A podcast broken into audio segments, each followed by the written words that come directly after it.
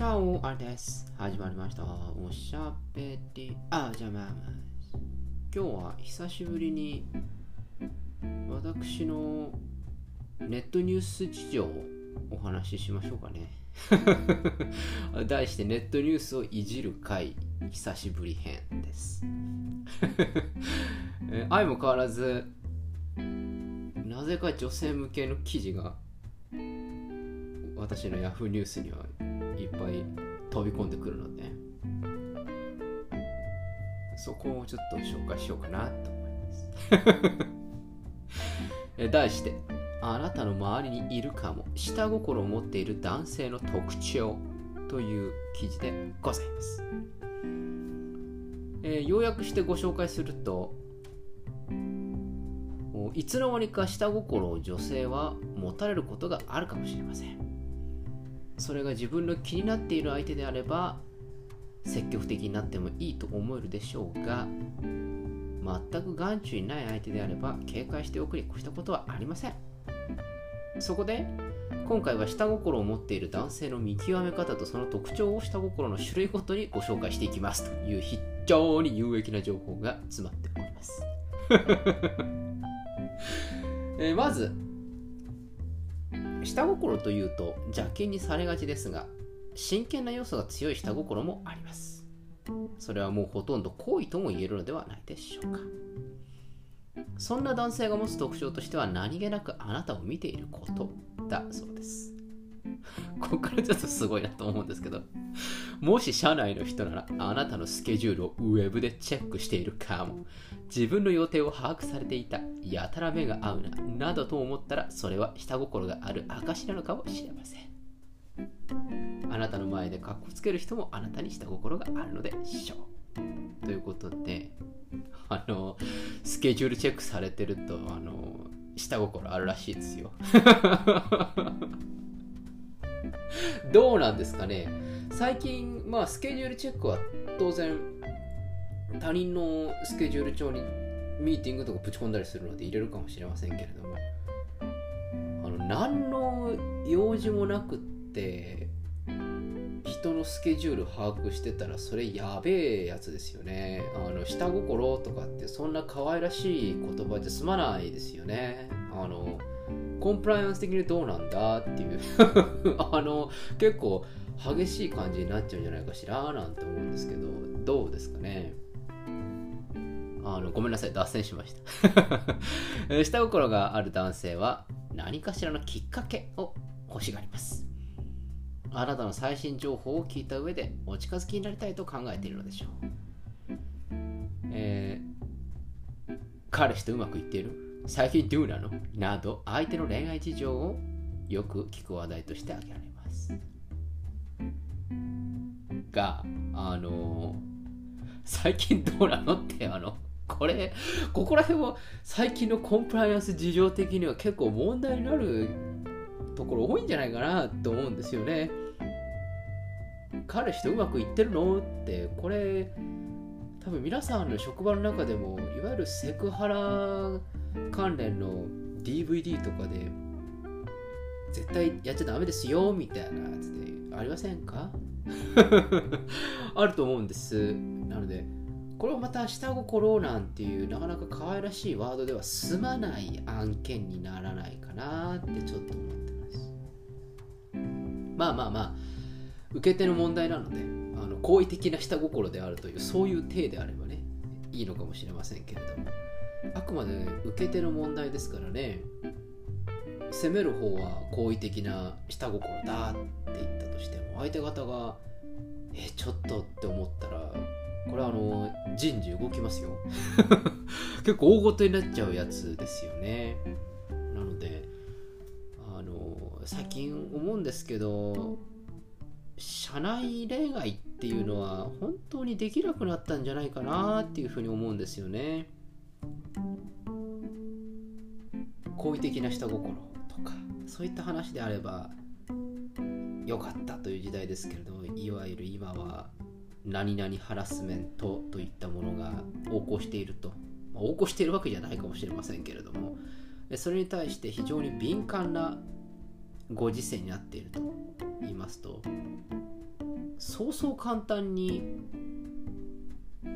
男女の仲になるというきっかけができないんじゃないかしらというふうに私は思ってしまいます。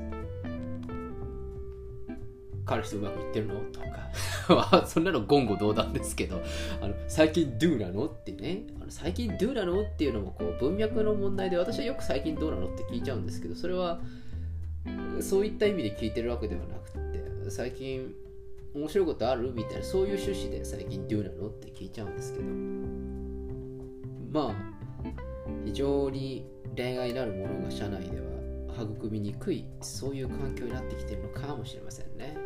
すいません。また脱線しちゃいました。えっと、えー、要は、えー、そういったお近づきになりたいよっていう話をしてくると下心があると。好意的な下心があるということですね。さらに一人暮らしかどうかを聞いてきたらほぼ間違いなく下心ありです。本当かよ。そんなの誰でも聞きませんか？あのどう住んでんの？ああ実家で暮らしてんの？ってこう聞きませんか？これコミュニケーションの一環じゃないんですか？これ死者誤入して下心ありってもうここほぼ間違いなく下心ありって書いてありますけどそんなことないんじゃないかなって思うんですけどどうなんでしょうか？そしてえー、どんどん話を続けていきますと男性の分かりやすい下心のサインの一つとして相談に乗りまくるというものがあります、え、会話でちょっと発した愚痴をきっかけとして相談ならいつでもと言ってくる男性はほぼ間違いなく下心があると思っていいかもしれません。多くの男性は全く興味がない相手の相談には乗りたくないのが本音ではないかと思います、えー、今回のようなえあなたに下心があるというような特徴の男性がいたらばえ注意しておけばあなたは大丈夫だと思いますよ。ということでライターの哲也さんという方の素晴らしい記事アイカツ編集部からこちらの記事あるんですけれども相談に乗りまくるというのは下心のサインらしいですね。確かに言われてみたらば相談に乗ろうとするというのは下心があるかもしれませんね。しかしながらちょっとここには違う下心があるというのも忘れてはいけませんよね。すなわち相談に乗ってやるよっていうのはあなたに好意を持ってるから下心としてそういう下心として相談に乗ってあげるのよっていう意味合いは確かにあるかもしれません。でも大人ってそうじゃないんじゃない？社内政治とか政治力学とかを考えたりしてここで相談に乗っといたっていう既成事実を作っておけば後々話がしやすいなとか。次のこの案件が入ってきた時にちょっと貸し作っといた方がいいんじゃねえかなみたいな。だからちょっとここで一杯飲みに連れてっといた方がいいかなと。か あこいつ次の人事で確かあそこ行くんだよな。ああそこ俺の苦手な何々さんいるからちょっとここは抑えて聞かしといた方がいいかな。相談に乗るっていう体でみたいな。そういう下心ありませんか？皆さん。あのそういうのも下心だと思うんですけどね。何でもかんでも男女の艶っぽい事情だっていうわけではないんですよ。大人っていうのは。組織人っていうのはそういうことなんじゃないかななんて私は思うんですけれども。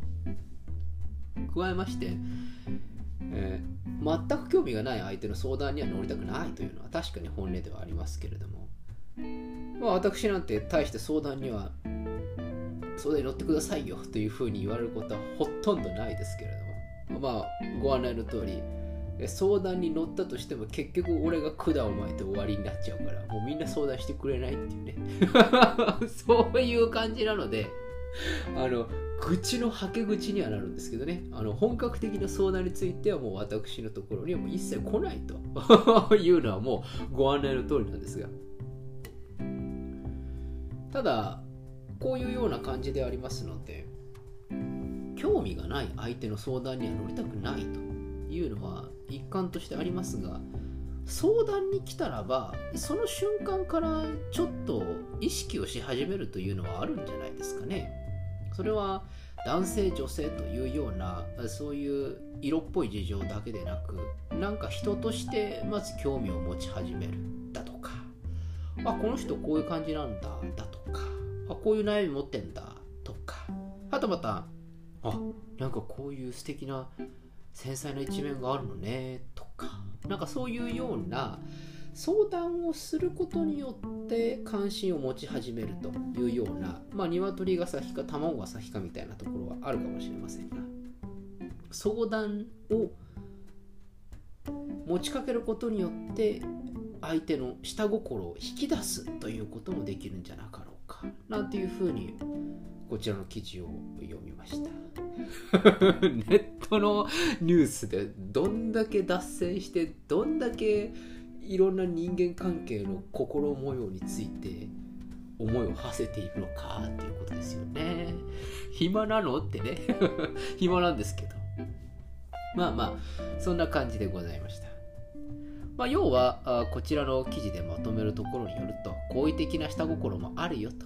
で好意的な下心はあるからそういうのは、えー、警戒するのもよししないもよしいずれにせよそういった下心がある。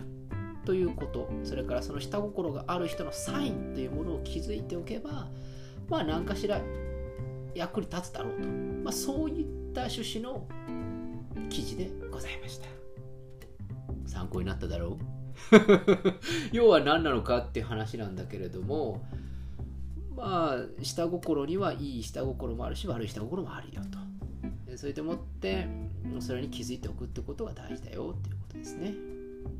ライターの哲也さんありがとうございます。就活編集 就活じゃねえや。アイカツ編集部の皆さんもありがとうございます。美味しくいただきました。え私実はこんな下心をアピールされてます。実はこんな下心を持ったことがあります。そういったコメントあったらご紹介ください。そちらも料理させていただきます。それでは今日はこの辺でお開き。おやすみなさいか。おはようございます。また明日お会いしましょう。アディオス。